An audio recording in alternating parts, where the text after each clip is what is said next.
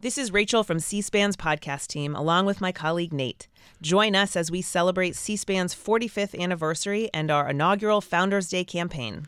It all started as a bold experiment on March 19, 1979, when C SPAN first brought coverage of the House of Representatives into living rooms across America. Let's celebrate C SPAN's visionary founders who believed in offering unfiltered access to the inner workings of our political process. From Congress to the White House to the courts and beyond, C SPAN has documented history unfolding without commentary or spin for over four decades. Help us keep it going. Visit cspan.org slash donate today to give a gift in celebration of C-SPAN's Founders Day. Your donation honors the original vision of C-SPAN's founders and helps to advance our mission for years to come. Make your donation today at cspan.org slash donate. Thank you.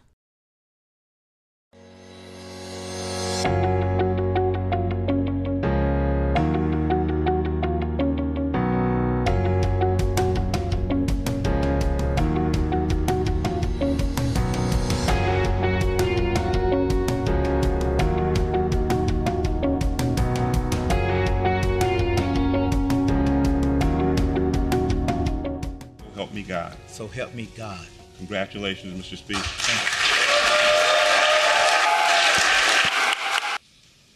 The historic nature of my speakership is not lost on me. This will be the first time in the history of the Commonwealth of Virginia that we have had a speaker who was as intelligent as this and as handsome as this. No, what y'all laughing at? It's true. no, no, let me stop. But it's an honor and a privilege to be elected by my peers as the first black speaker of the House of Delegates. 405 years after the founding of the longest continuous democratic elected body in the Western Hemisphere. Also, coincidentally, 405 years after the first enslaved people arrived here. Not far from where we stand, down the road in Hampton Roads. Virginia Speaker Don Scott, January 10th, 2024. What was that day like for you? It was amazing. Uh, it was exhilarating.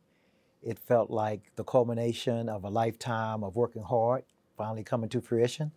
It was a day of pride. I was very proud of not only of my family and myself, but uh, everyone who worked with me and worked for me along the way. So it was just a, an amazing uh, day, uh, one of the greatest days in my life. 58th Speaker of the Virginia House of Delegates, first black speaker. It is breathtaking. It is amazing. I think about all of the people that came before me who allowed me to be in this place. I think about the pain and the trauma that those uh, enslaved people had to endure to get me where I am. That trauma and pain birthed uh, the opportunity that I have right now to serve as speaker. So I don't uh, take that opportunity for, for granted. I'm very proud and I feel a sense of responsibility and obligation to make sure that I live up to the dreams and goals of those people who've come before me. You were first elected to the House of Delegates in 2019, and five years later, you're Speaker. How does that happen? Uh, a whole lot of uh, praying, uh, faith, being in the right moment at the wrong time, right time, and sometimes the wrong time. Uh, I have a strong faith in God. I know I would not be here but for that favor. Uh, I'm very assured of that. And so I know that to do it, not even to do it in a long period of time, you have to have some favor, but to do it in a short amount of time that I did, I think it has to be, it's a gift. And I know it's a gift from, from God. And a lot of people prayed for me to be in this position. And so I don't want to let those people down. I want to do a great job, not just be the first black speaker, but be a great speaker.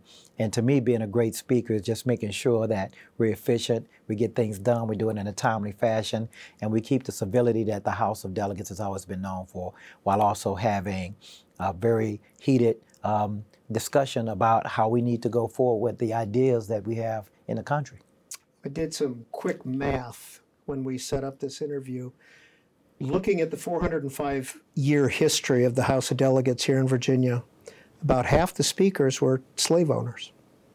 Is that important to note that?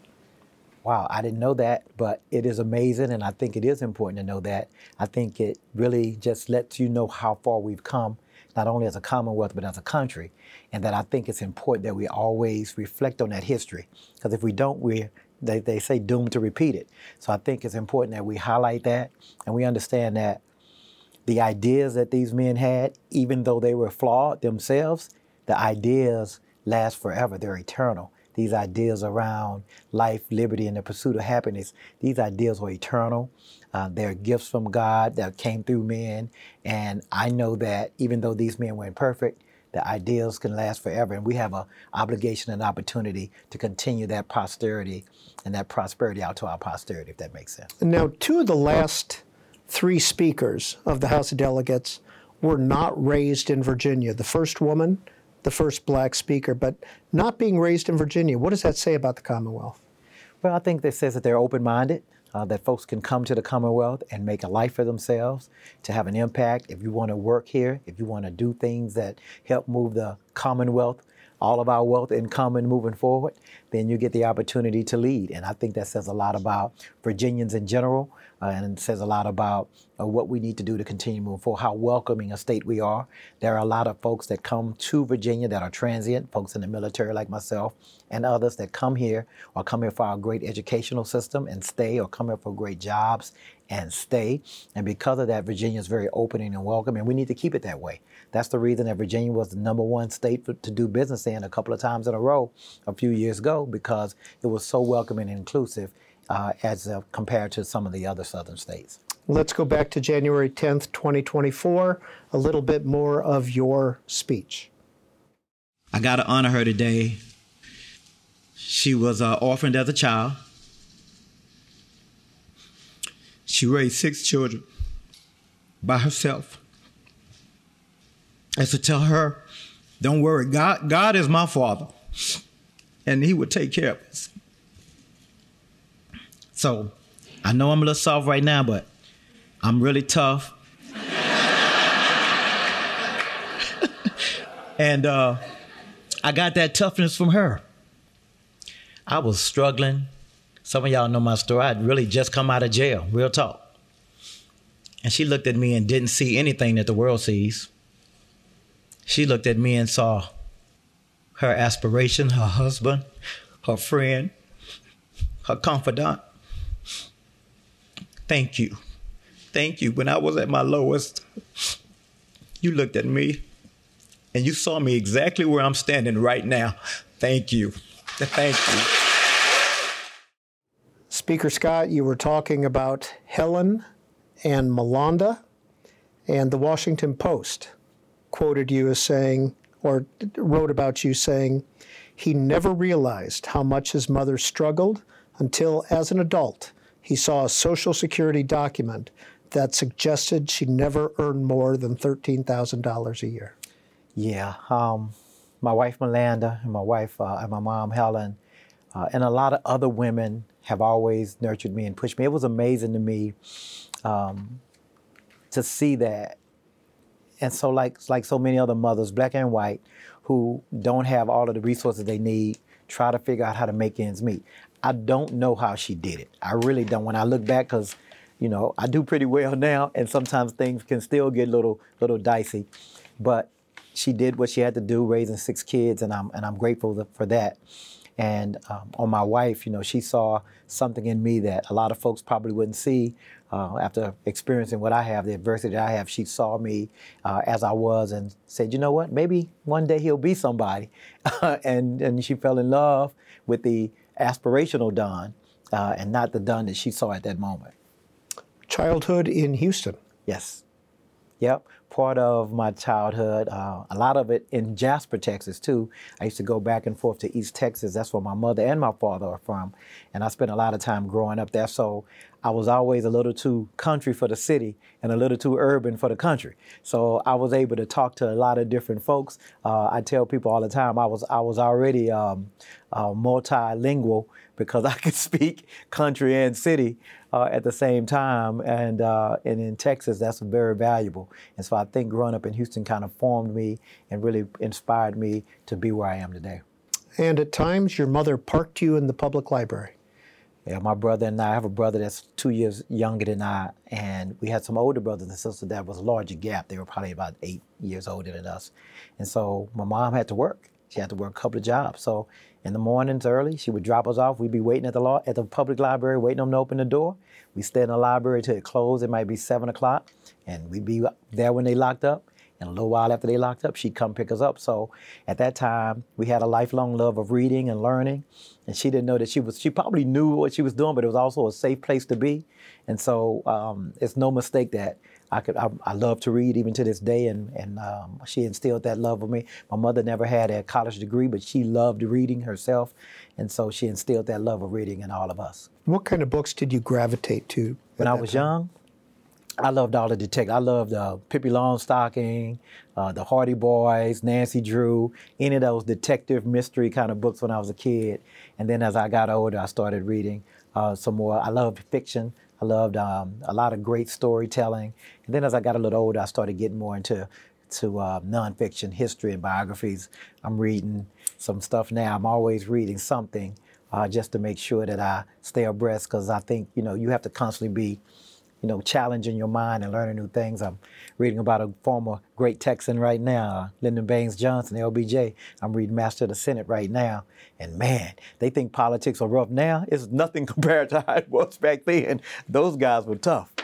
Well, yes, I was snooping on your desk before we started this interview, and I saw Robert Caro's, yes, Master of the Senate. Yes, yeah. And what do you think of that? I just think you know we live in a different time. Uh, those people are, I mean, maybe I'm naive, but they just seemed a lot more manip- manipulative then than they are now.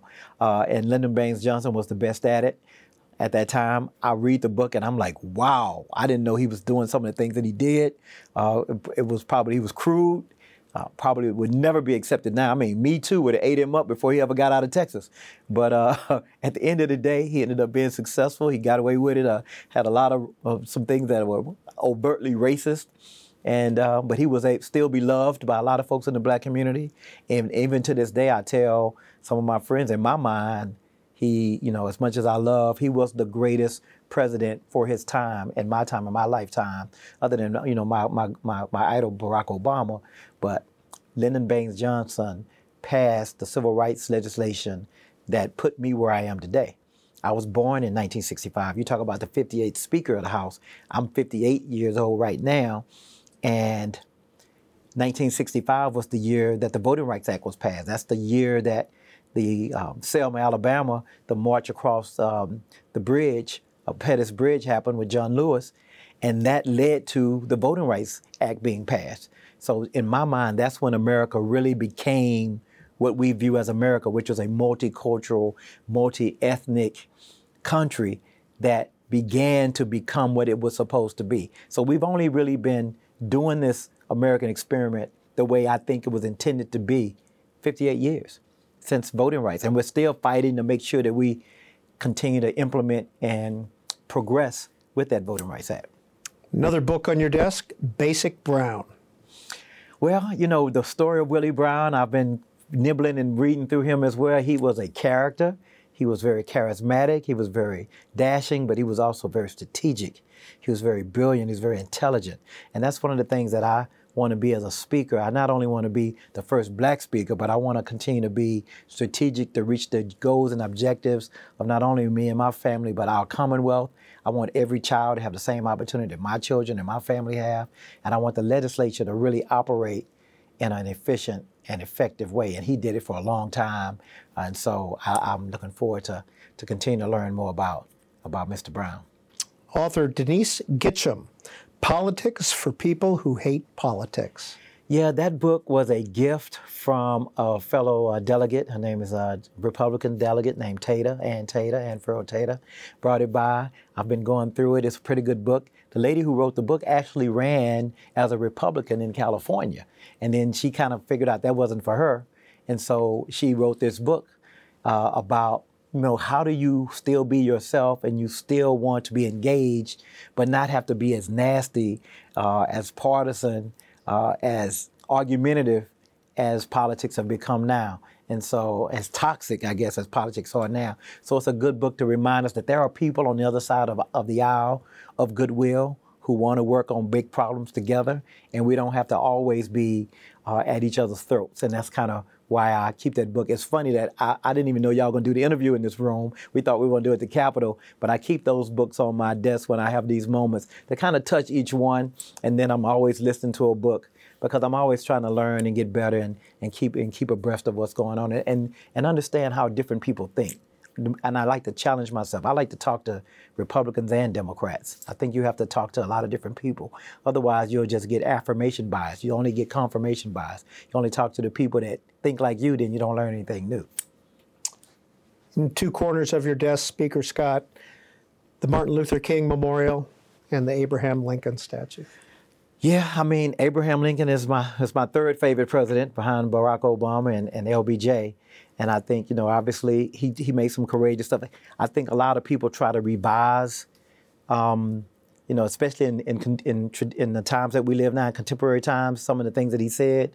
But I think he had to say some things back then that were strategic, that he had to say to continue to move the ball. You know, he said some things like, if we, you know, if we would be slave and stay union, I'd keep slaves. If we could be free and stay union, I'd, I'd keep, I'd be free but whatever, by all means, keep the union. And I think he said some things that he had to say to continue to keep the union together to move the country forward. But he may have had, I think he had other motives, and his motives were always for emancipation.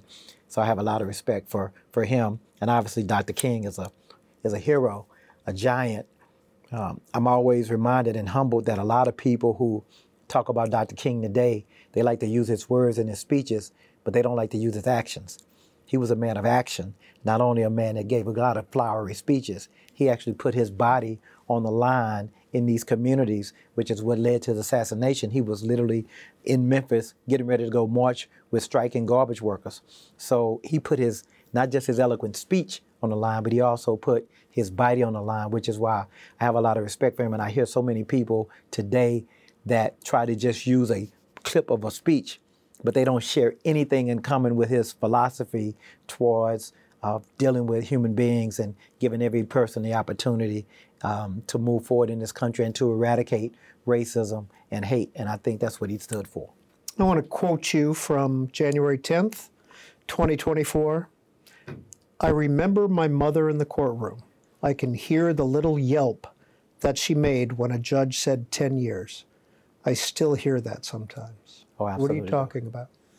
Uh, you know, I'm I'm sitting in the courtroom and I'm standing at the uh, I'm sitting at the, I'm standing up now at the defendant's table, and the judge is about to pronounce my sentence, and I'm hopeful that I might get some uh, some a little bit more mercy.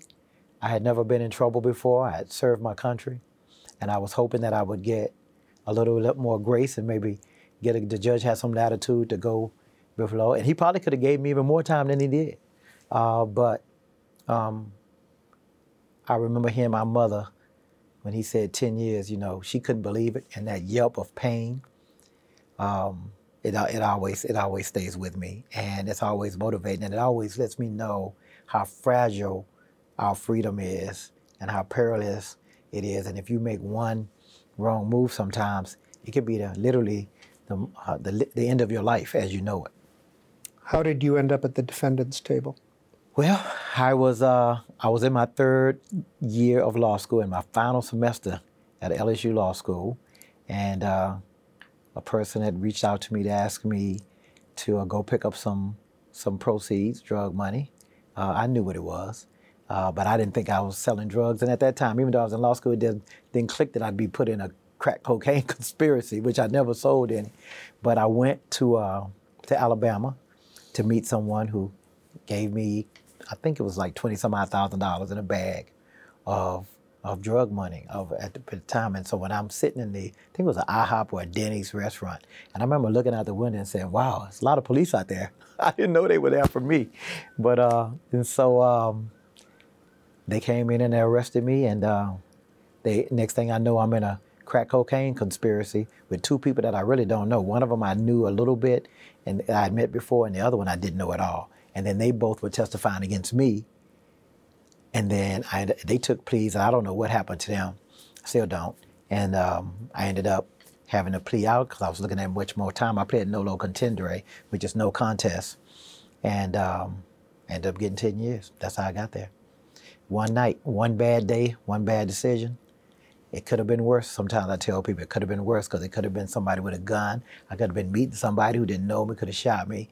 So everything works out for good at the end of the day, you know, and that's why um, my faith is so strong because I don't even know if I would be here but for that experience. So sometimes, you know, God tells you no or not yet, so He can tell you yes later, and that's the way I look. I looked at this uh, opportunity. Seven years and eight months in prison. Yeah. You talk about two things being anointed as you were going in, and pain into purpose. Yeah. Um, my mother had a friend named B. Simon, and when this case was going on, I was fighting it. She's deceased now, but my mother called her over to her house. She had worked with her uh, at a high school. My mother had been like an administrative assistant at the school. And B came over, and uh, Miss Simon came over and prayed over me.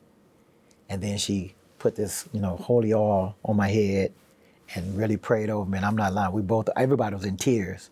And uh, she basically told me, look, you're going to be okay.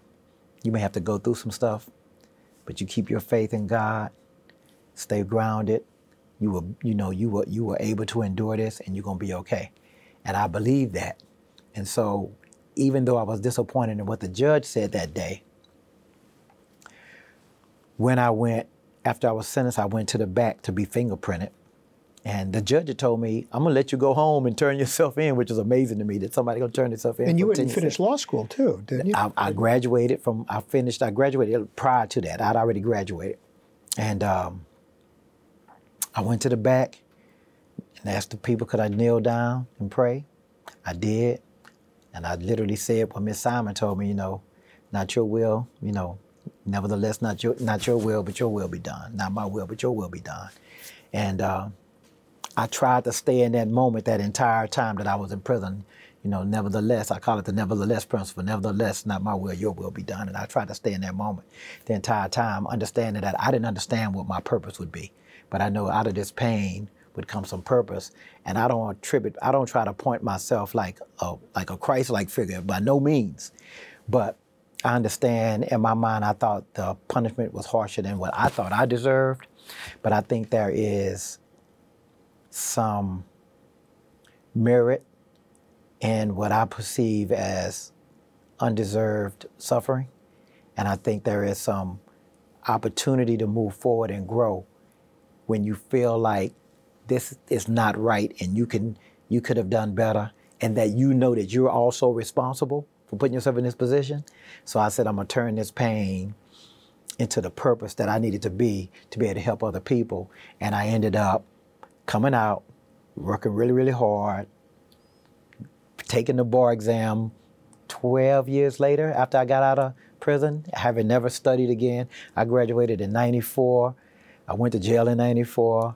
I took the Virginia bar in 2014 and I passed it the first time. So that's nothing but God because I was working full time and I was studying basically online with a BARBRI course with a laptop. It was me and my laptop while I was on a plane most of the time working. So I know it was a miracle for me. I don't know about other folks, but I know it was a miracle for me. How did you get to Virginia from prison? When I got out, I went to Wilmington, Delaware. Um, I had an uncle there, and he told me, my uncle's name is Warren, he told me uh, he was an executive at a pharmaceutical company, a specialty chemical company. And he told me that when you got out, my father had passed while I was in prison.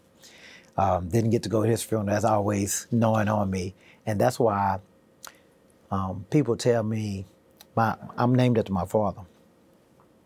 People tell me to use Don Scott Jr. because I'm Junior. But I only want to use Don Scott because I want his name. Even though he didn't raise me, later on in life, we really became close. And I want his name. And I want his name to be exalted. I want him to know that I loved him. Even though he wasn't there, I understand relationships are hard. And so I understand. But I want him. I want everybody when they see that name, because he was a brilliant man. That he just he didn't he wasn't there when I was growing up. But as I got older, when I went to to jail, his heart was broken. He came to see me in prison. He had lung cancer. My father always had a big afro. I got a picture behind my desk. He got a fro. And uh, when he come to see me in prison, all his hair was gone from the chemo.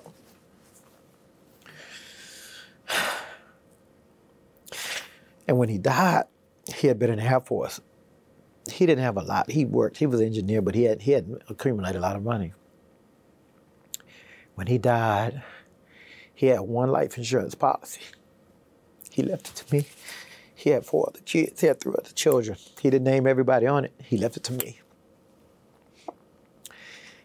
And with that money, I was able to buy my first house. You know, I had a little bit of seed money, so I went to work. I didn't have a lot, but I had a little. I think it was maybe fifteen or twenty thousand dollars, but I used that money to buy my first house in Wilmington, Delaware. So it's amazing that even though he wasn't there in the beginning, he was there at the end.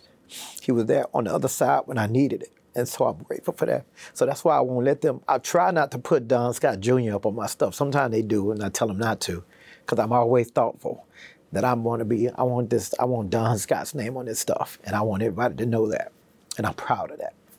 So um, that's how I got to Delaware. Let me. So let me get back to how I got to Virginia, because you messed me all up. I'm gonna get you.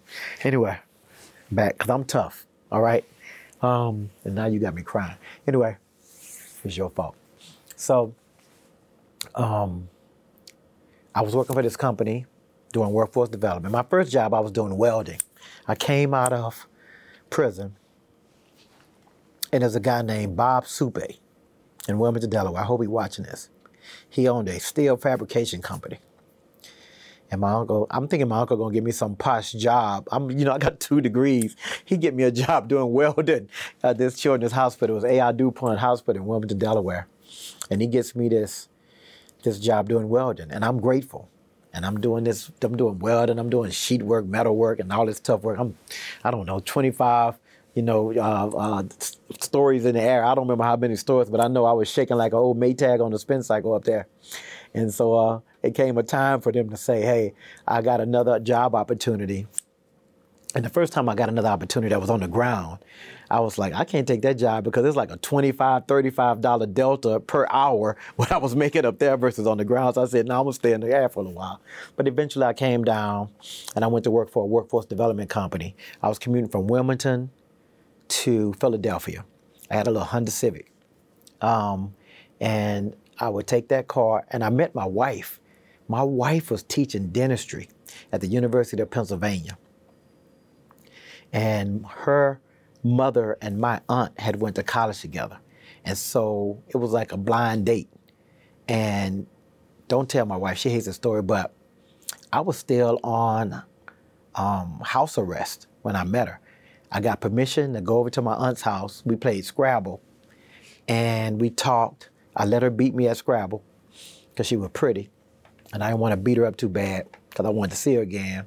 And uh, don't tell her that. But um, and so we started dating. But she knew my situation. She was smart, pretty, teaching at an Ivy League school, and she still chose me, which is amazing to me. Uh, we met, and a couple years later, we were we were married. Um, I ended up after I proposed to her, I got a opportunity to go and bid on some work in Norfolk, Virginia. I go to Norfolk, Virginia and I tell for my company, and I present, just thinking I'm gonna tell them what we do, work for us, and I'm gonna go back to, to Philadelphia because I'm engaged to get married now. They say, hey, if y'all get this contract, you gotta go, you gotta move to Virginia. So I called my fiance and say, hey, uh, I got this job opportunity. We gotta move to Virginia. Are you okay? And she said, yeah. I moved. She stayed in my house. She moved into my house from her condo, and uh, I went to Virginia until we got married, which was we were separated for about three or four months, and then we got married in November. And the reason I came to Virginia is because we got that contract. By that time, I started like as a case manager at this company. I was like a deputy project director, then a project director, then I was the expert on it. It was workforce, and I came to, to Norfolk to help stand it up, and that's how I got to Virginia. When did you start practicing law? I started practicing law. I was on the road. The company I was working for, I got promoted again to vice president and then senior vice president, and I was charged of all of the work across the country. So I was on a plane three nights a week. And by that time, my wife and I had had a daughter, Peyton. And my wife was like, You help make her, you got to come home and help take care of her. So I was like, Well, the only other skill I have is this little dusty law degree I have on the wall. And so I decided then I was going to start studying for the bar. So I started studying for the bar Memorial Day weekend of 2014. I, ordered, I got my BARBRI books in. I ordered online, got my books and my online stuff. And I took the bar in July 2014. I passed it. I found out in October I passed it. I remember exactly where I was. I was in Greensboro, North Carolina at a conference. And I got a call from another friend that I knew that was taking the bar that I had met while we was taking the bar. He calls me and says, hey, you passed the bar. I was sitting in my Jeep. I had a Jeep Wrangler by that time. I'm sitting in my Jeep. I'm like, no way you passed the bar. Because I'm thinking I'm about to take it two, three times. You pass the bar. I run to my room. I'm at a hotel at a conference. I pull up the laptop, pull up the thing, and sure enough, I see my name. I almost pass out. It's like seeing a golf ball in a hole that you didn't expect to hit it into. And so, um, then I had to go through the character and fitness committee uh, exam. I had to go before a board of those folks here in Richmond had to go before them, tell them they look at your credit score, they look at everything, your life, they call your old friends, old professors, they look at everything. And then the character and fitness committee said, hey, we recommend you get a license, which was rare. Everybody told me I wouldn't get it, get it the first time. They said yes. That's why I know it's God. They said yes. I was shocked. Then I had to go before the board of bar examiners, another group, and uh, went to Charlottesville to see them that same that was in 2015 so june of 2015 i go there my so i took the bar and 20 passed it in in, um, in october of 2014 i got results. Most people immediately get sworn in not me because of the circumstances of the whole case. I had to go through a lot more steps. I did. June 2015 i go to the board of bar examiners and i never forget it. Very grateful to this lady named anita poston. I think she was the chair. Um, and i remember see i remember these names because you remember these people that were nice for no reason. That's what she was. She was nice for no reason. She gave me opportunity because I could tell she was strict, hardcore, you know, and she said, I'm gonna give you a chance. And she was the person that moved the rest of the board to, to vote to um, allow me to practice. So and that was in 2015. Had I not got approved in June of 2015, I would have had to take in the bar again because you have to be sworn in within a year from the time that you take it. So I would have had to take it again. I got sworn in June. I went back. I had a friend that's a Supreme Court justice. His name is Bernard Goodwyn. He swore me in. I called him and said, Hey, can you swear me in? He said, Yes. He swore me in the Chesapeake Circuit Courthouse with my wife and my neighbors, just about three or four people there. He swore me in. What's amazing is he's the same person who became the Chief Justice, and he swore me in on January 10th. I believe in God.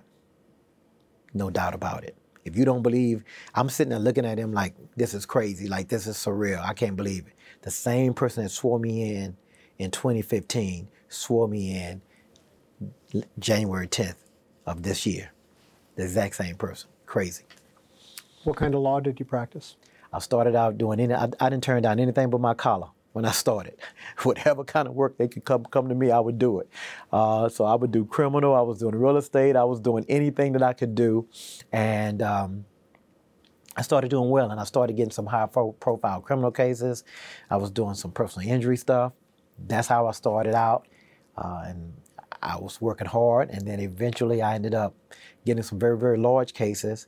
Uh, I had a good friend of mine named Jeffrey Breit that I would sometimes call and say, "Hey, what do you think about this case?" Or here's how I think about that. He had a big PI firm. He got a real huge PI reputation. So I would call him, and then he said, "How the heck do you get this case?" And I said, "I don't know. People call me. They like me. I don't know." And so one time I had a really big case, and I thought it was a big case. I was about to settle the case. He said, "Hold on, before you settle it."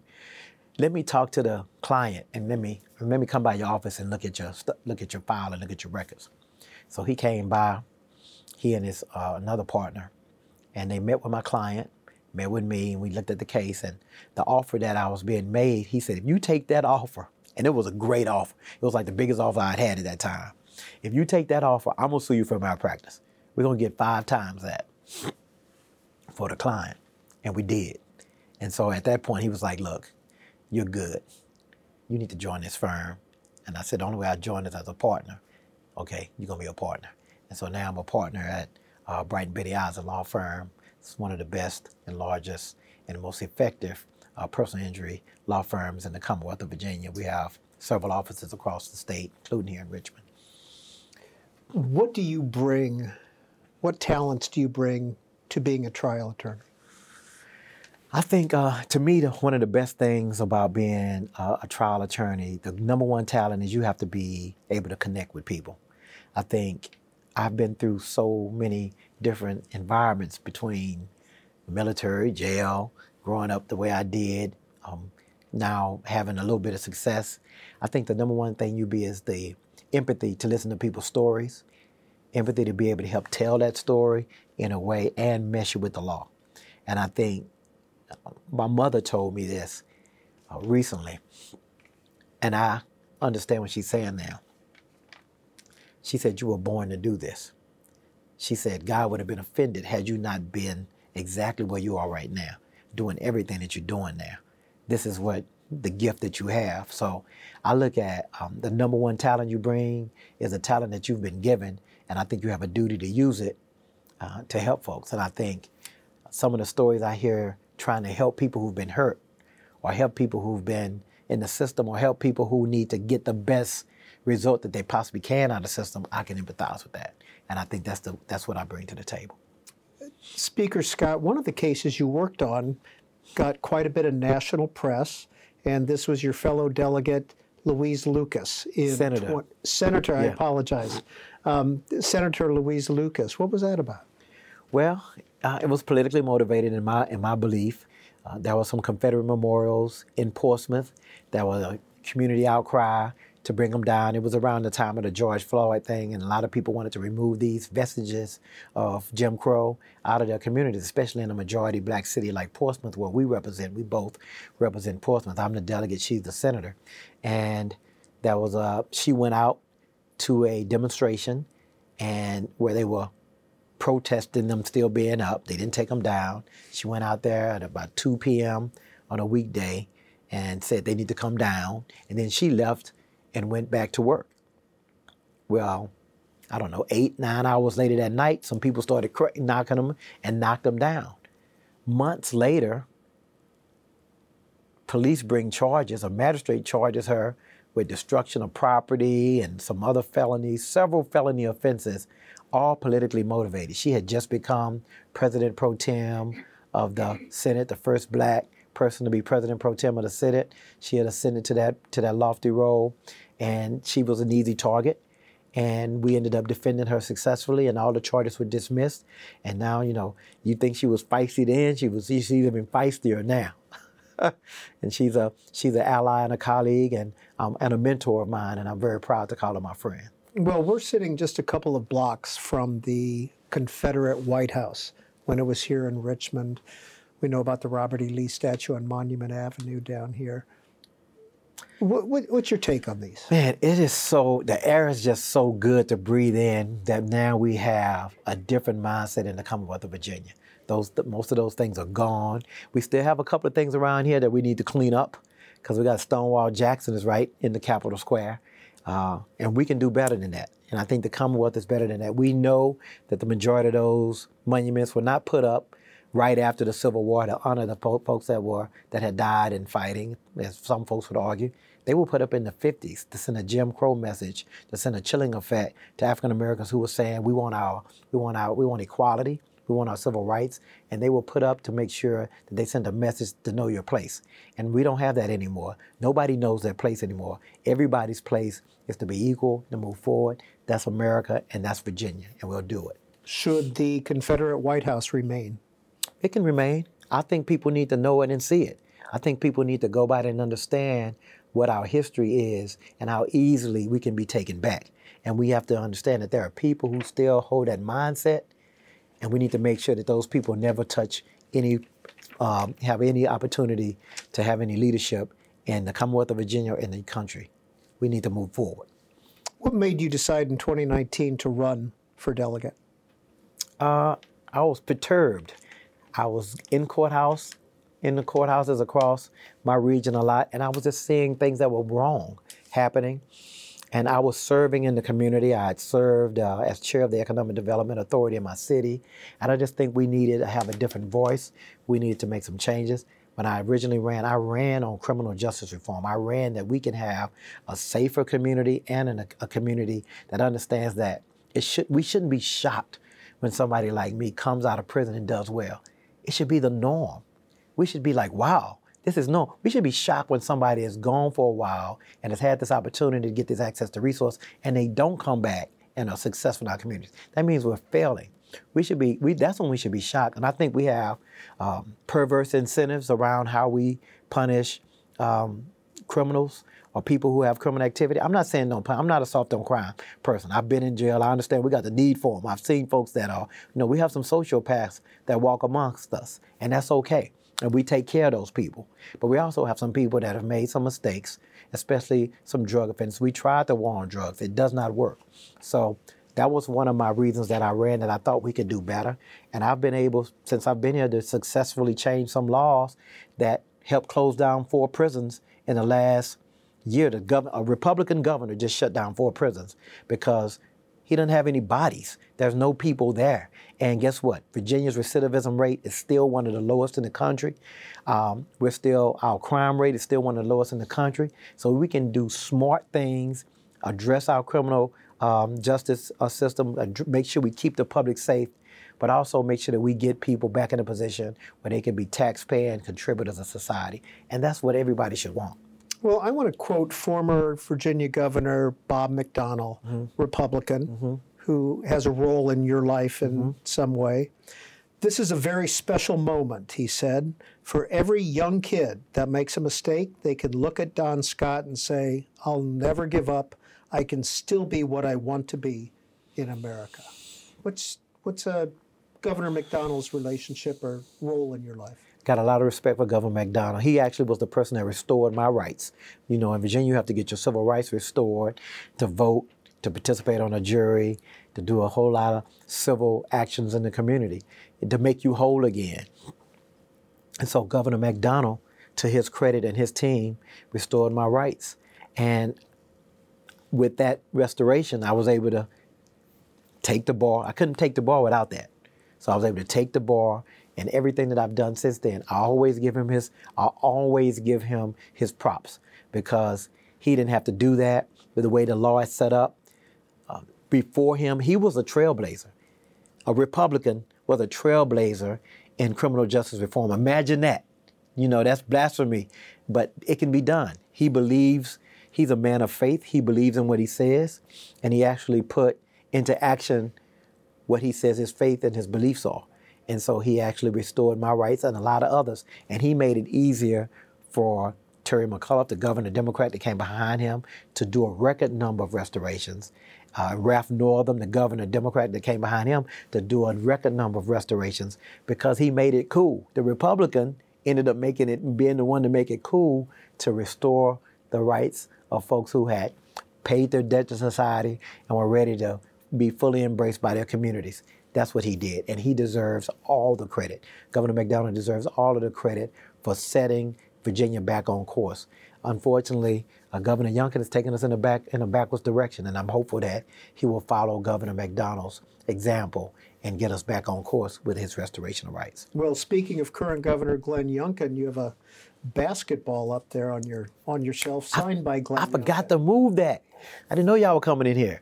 What's your um, relationship with him? I think um, we're moving in the right direction. I think you know we can have some conversations that don't include stuff like critical race theory, don't include um, things like teacher tip lines anymore. All of those splashy day one things that he did. Now we can have nice, sobering, grown-up conversations together about how we move the Commonwealth forward. I really do believe he is a businessman at heart. I think he's a pragmatist at heart, and he wants to try to get some things done. Uh, and I think, you know, he realizes he won an election and he had an opportunity to put his full agenda forward. And now we had another election, and that is a new agenda. And so that's an opportunity to do a reset and move us in the right direction. And I think he's doing that. We talk often. Uh, we'll probably be talking this weekend uh, about how we get things done in the Commonwealth of Virginia. I think we have an opportunity to get things done, and I think he's going to do that. Quote Virginia has historically moved back and forth from control of one party in the legislature to the other. And I think what that reflects is the fact that we are a state that is very comfortable working together across party lines in order to get things done. That's a quote after the Democrats retook the legislature in Virginia. Yeah, I, th- I, think he I think he read the read the tea leaves very well. People expect us to work together. We are 5149 House of Delegates. We are 2119 Senate. Democrats control both houses. The governor controls the Repub- the mansion, a Republican. People expect us to be grown-ups, not not DC, all good, tearing each other apart to be grown-ups, to move things uh, together forward, and we can do that. And there's going to be some things that we don't. That's some non-negotiables on both sides, and that's okay. That's okay. We can still meet in the middle about a whole lot of things that we can do together, and I think we're going to do that. Speaker Scott, what is the role of the speaker here in Virginia? Man, I didn't realize there was, you had this much power. I was shocked. I mean, literally, I was like, what? So number one, I appoint every single member in the, in the, of the 100 members of the House of Delegates, I, so I appoint every single person to a committee. I appoint every single chair. I'm responsible for safety, public safety in the Capitol. The Capitol Police comes to check on me, come to see me, not only check on me to make sure I'm safe, but they like anything that happens around the Capitol, they're letting me know. I was like, oh my God, it's a lot of responsibility. Um, you have to make sure that every single member gets what they need, not just the Democrats. I got to take care of the Republicans. You know what I mean? I'm responsible. If something happens to a Republican, I need to know. So I make sure that they're safe. So I always, you know, you're not the speaker for the, they don't call you the speaker of the Democrats or the speaker of the Republicans, you're the speaker of the House. And it's the people's house. And I have a responsibility to have open and, and, and, and sometimes contentious dialogue. You have to create the environment where people feel comfortable saying their views because every single person got elected by their communities to come do that and then you know we fight hard, and then we go and, and go go get go out and get dinner. You know, it's okay. And uh, I think as a trial lawyer, I'm prepared to do that. I'm I'm always fighting people and calling them all kinds of names in court. Then we go out and get a beer afterwards, and that's okay. Speaking of which, you took on the Democratic leader here in the House of Delegates, Eileen Filler-Corn, pretty early on in your in your uh, time in the uh, House. Why'd you do that? Well, I think um, I didn't do it alone. It's my, you know, we, I guess I was in another conspiracy. We, my caucus, uh, decided that we were going to call for a vote so we can make a change. And because, you know, we had had a loss recently that we felt like we should have won. We were in 55 45 majority for the first time in 20 years. And there were a lot of folks that were disappointed that we lost the majority so easily and so quickly. And so um, folks asked me to to take the leadership uh, role, and I did. And uh, I think we got the result that we wanted. We we took the House back narrowly, but we're closer to 53 seats than the Republicans are to 50 seats. We only lost we lost two other seats, one by less than 60 votes and the other by less than 200 votes. So we're very close to growing our majority, and in the next election, that's my goal. Uh, the day after the election, I'm working on the next election, which is November 2025. I want to do some good work here for the people, work with the governor, and then get prepared for uh, two years from now when we run again. What's your relationship with Todd Gilbert, the former Speaker of the House, the Republican leader? It's funny you say that. He was sitting in my office today, sitting right over here in this corner, uh, and he and I were talking about what we would do, what would happen on the floor today. We have a very good relationship. Uh, I asked him, I said, Have you had a relationship with this with any former speakers? He's like, No. And I said, And I don't know if another one has had a speaker. One of the things, uh, we're both from East Texas. Uh, we're both, you know, Jasper and Newton, Texas where he was born. And I think um, we can kind of relate. He went to SMU Law School, even though he went to UVA undergrad. And we just have a, we're just both very blunt. He's a he's a trial lawyer. He's a he's a very dogged and rugged trial lawyer. So he knows what the score is. Like we both are grown-ups. We both understand that he's trying to whack my head in. I'm trying to whack his head in into politics. But on policy, we both trying to get some things done. And I think when you have uh, someone like that, that you know that you're going to be, we can we have very frank and honest conversations, more so than any other politician uh, here probably even on my own side. I can be very blunt with him, and he can be very blunt with me, and then we can go out and laugh about it and go in our separate corners and fight. It reminds me of the old sheepdog and the wolf uh, in these old uh, cartoons where they would both clock in, see you tomorrow, Tom. Or they see, you know, they would go at it, and that's kind of how we are. Then you, go, you clock out and you go back and you're off, and then we'll go get a barbecue lunch together, a barbecue dinner at his favorite uh, Texas barbecue place here in Richmond. Speaker Scott, Virginia is often described as several states within one tech, tobacco, tidewater, et cetera, et cetera. How do you be the speaker for all of that? Well, I think it's so funny you say that because I literally, I think you have an obligation to be the speaker for all of that. You so you have to get out of your comfort zone. And so, right after I was elected, I made a pact with a Republican senator named Travis Hackworth, and I said, you know, um, I want to come to Southwest. And I'd been before, just my wife and I driving through in Bristol, and he's like, I'm gonna show you rural area. very, very rural area. I mean, very, very, very poor area, which is amazing. It always is amazing to me that, you know, everybody talks about corporations and everything, and the Republican Democrat brand is Democrats are for the little guy, and Republicans are big corporations. But that area is all Republican, but they're extremely poor. I mean, they're poor in my community in Portsmouth, much poor. Uh, per capita income is way lower. Um, I saw people who didn't have access to health care that would get checkups once a year at a annual grocery store volunteer mobile unit, and even they had insurance. There are healthcare deserts out there, and so I asked them, "Can I come out and uh, see Southwest?" And I went out to Richlands. It's not Richland. It looked like Richlands, but it's just Richlands.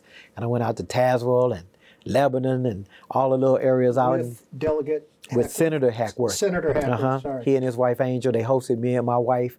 Uh, we stayed at their home, and uh, we had a great time. We got to see uh, what folks in that community really, really care about.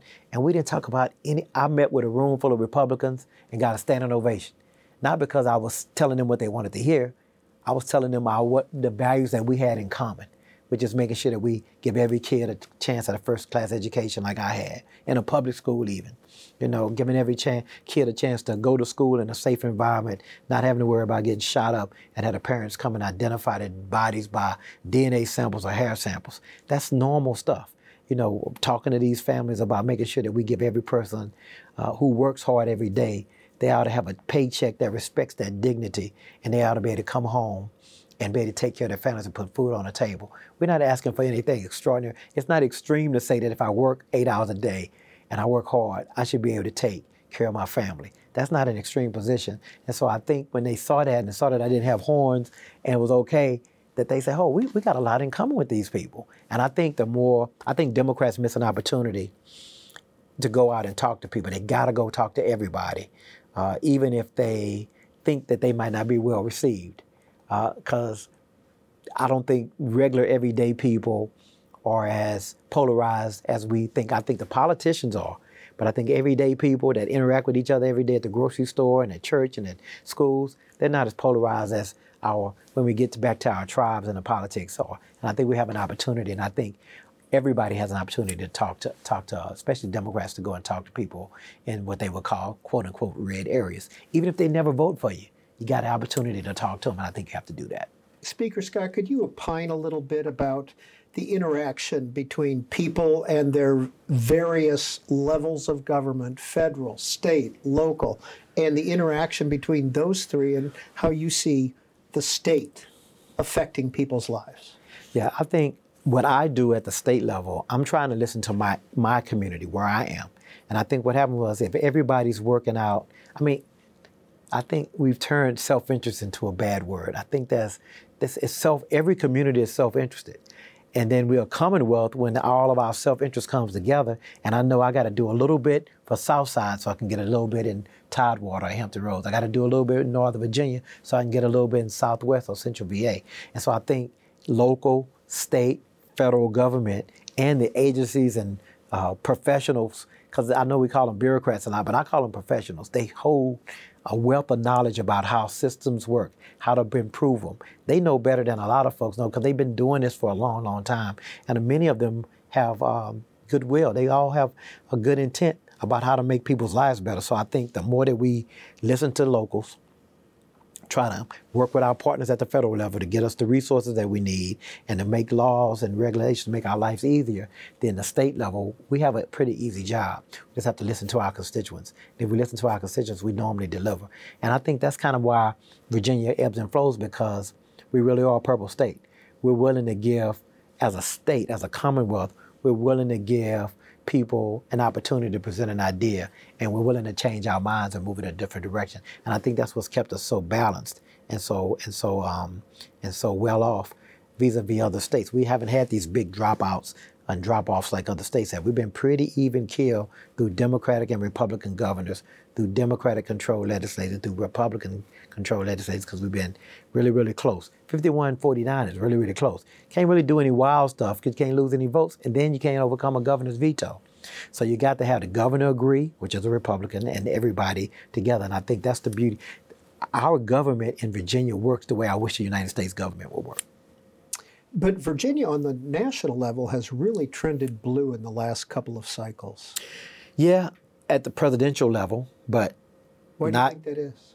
Because it's, it's it's bigger. Well, part of it is you know in the last week we've had some amazing candidates. I mean, we had a I think a Barack Obama probably was the first one to really tilt everything back. He was a you know a, a iconic history historic figure, uh, and he won Virginia Twice. twice. The first time I think both times were pretty tight. It wasn't blowouts, and then um, and then Hillary won Virginia, and we know who was on the other side of Hillary. Uh, not the best candidate, but we stuck with him. Uh, and then uh, he then uh, Biden won big. I think he won by ten or close to it. And Biden will win in Virginia again. Uh, and it'll be because he's talking about kitchen table issues.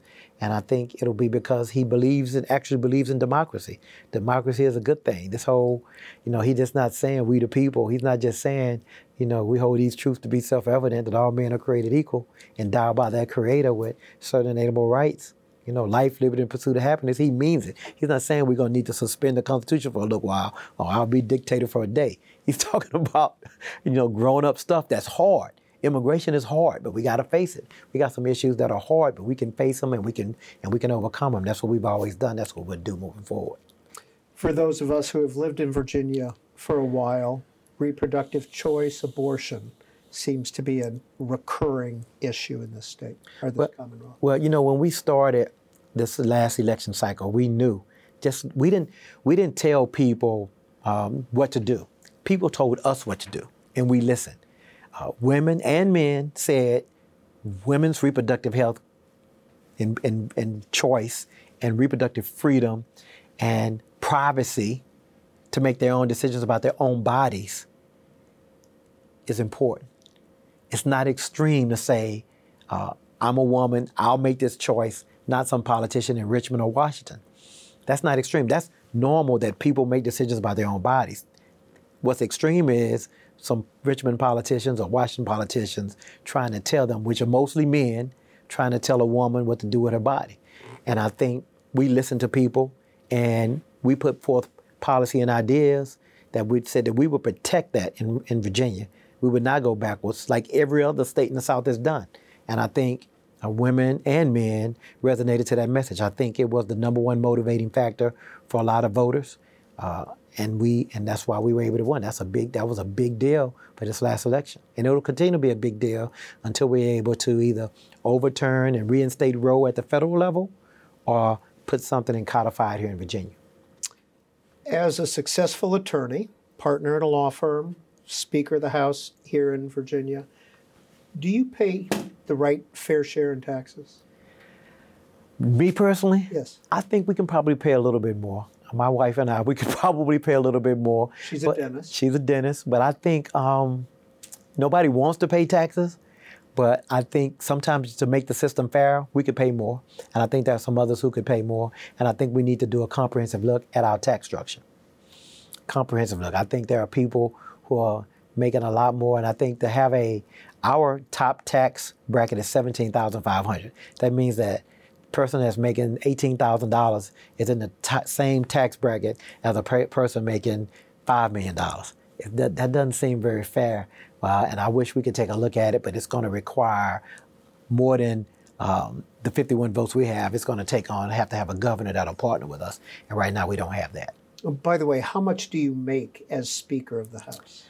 I think I'm making thirty thousand dollars. Maybe it's terrible. Right? Y'all giving me a raise? I mean, I was making 17 as a delegate. I think it's double. Maybe it's 33, 34. We can do better. Come on, Virginia. Introduce a bill or do something. I can't introduce a bill to raise my own salary. Maybe somebody will introduce one and make it effective like 10 years from now, and we can all vote on it so nobody can say, oh, the politicians are voting on for a raise. So maybe we can do it to make it on, in line with other uh, well, areas. Speaker Scott, for good or bad, you cannot read an interview with you or read an article about you without seeing the words alligator skin cowboy boots, fitted designer suits, Porsche, Taycan, Taycan. Taycan, thank you. Obviously, I don't have one. Um, 4S. What are these things? Uh, when you grow up poor, and you can throw in my Dallas Cowboy season ticket since you want to throw that in there. When you up poor, you know, that's some things that you say, if I ever get something, these are the things I'm gonna have. And I used to, you know, I went to Texas A&M University and I would see these guys with these, you know, great cowboy boots on and I loved them. And so uh, if you go to A&M right now, you're gonna see a lot of people, men and women, all they wear is cowboy boots. And so I got my cowboy boots on now. I'm, a, I'm always have my boots on. Uh, so I keep some boots. I got, I don't know, 20 pair, 30 pair, I don't know. Uh, and uh, I like my suits. Uh, I like to be dressed, you know, I like to be a little clean, you know, I like my shirts to be straight uh, as best I can. life is short. So you know, but I also I tithe as my pastor, and uh, so I, I give back too, and and my wife and I we we contribute. But um, I like a nice car. Like I told you, I was driving a Honda Civic. I, then I graduated to a Jeep Wrangler. And then I said, okay, it's time for the Porsche, and I've been driving Porsches ever since. So, I mean, I'm do, I did okay. I've been lucky. I've been blessed. I'm grateful. What's, what's next? Uh, let's see. Politically politically, I, am gonna try to stay as, the, as, as the Speaker of the House as long for as long as I can. But what's next after that? I don't know. Let's see. Let's see. Let's see what what God tells us. We'll see. We'll take a chance. See what happens. I know I won't probably be still very long. We'll see. Virginia, Speaker of the House of Delegates, Don Scott. Thanks for joining us on C-SPAN. Thank you. It was a pleasure. Made my day.